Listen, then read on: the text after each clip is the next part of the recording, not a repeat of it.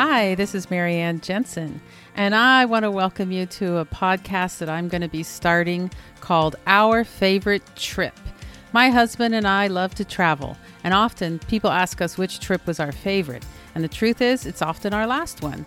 On each of these episodes, I'm going to take you through one of those trips from home all the way back, and I'm going to let you know what were some of our favorite experiences, which things we could have skipped, and what we regret not doing. My hope is that the listener will realize that travel, domestic or international, is doable and it can be affordable with the proper planning. It's always worth it. We are a couple of married, middle aged, middle class people. We have four grown children, all in their 20s.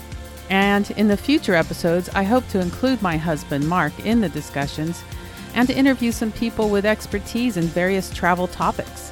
You can find pictures from our trips on Instagram at Our Favorite Trip and on Facebook at Our Favorite Trip.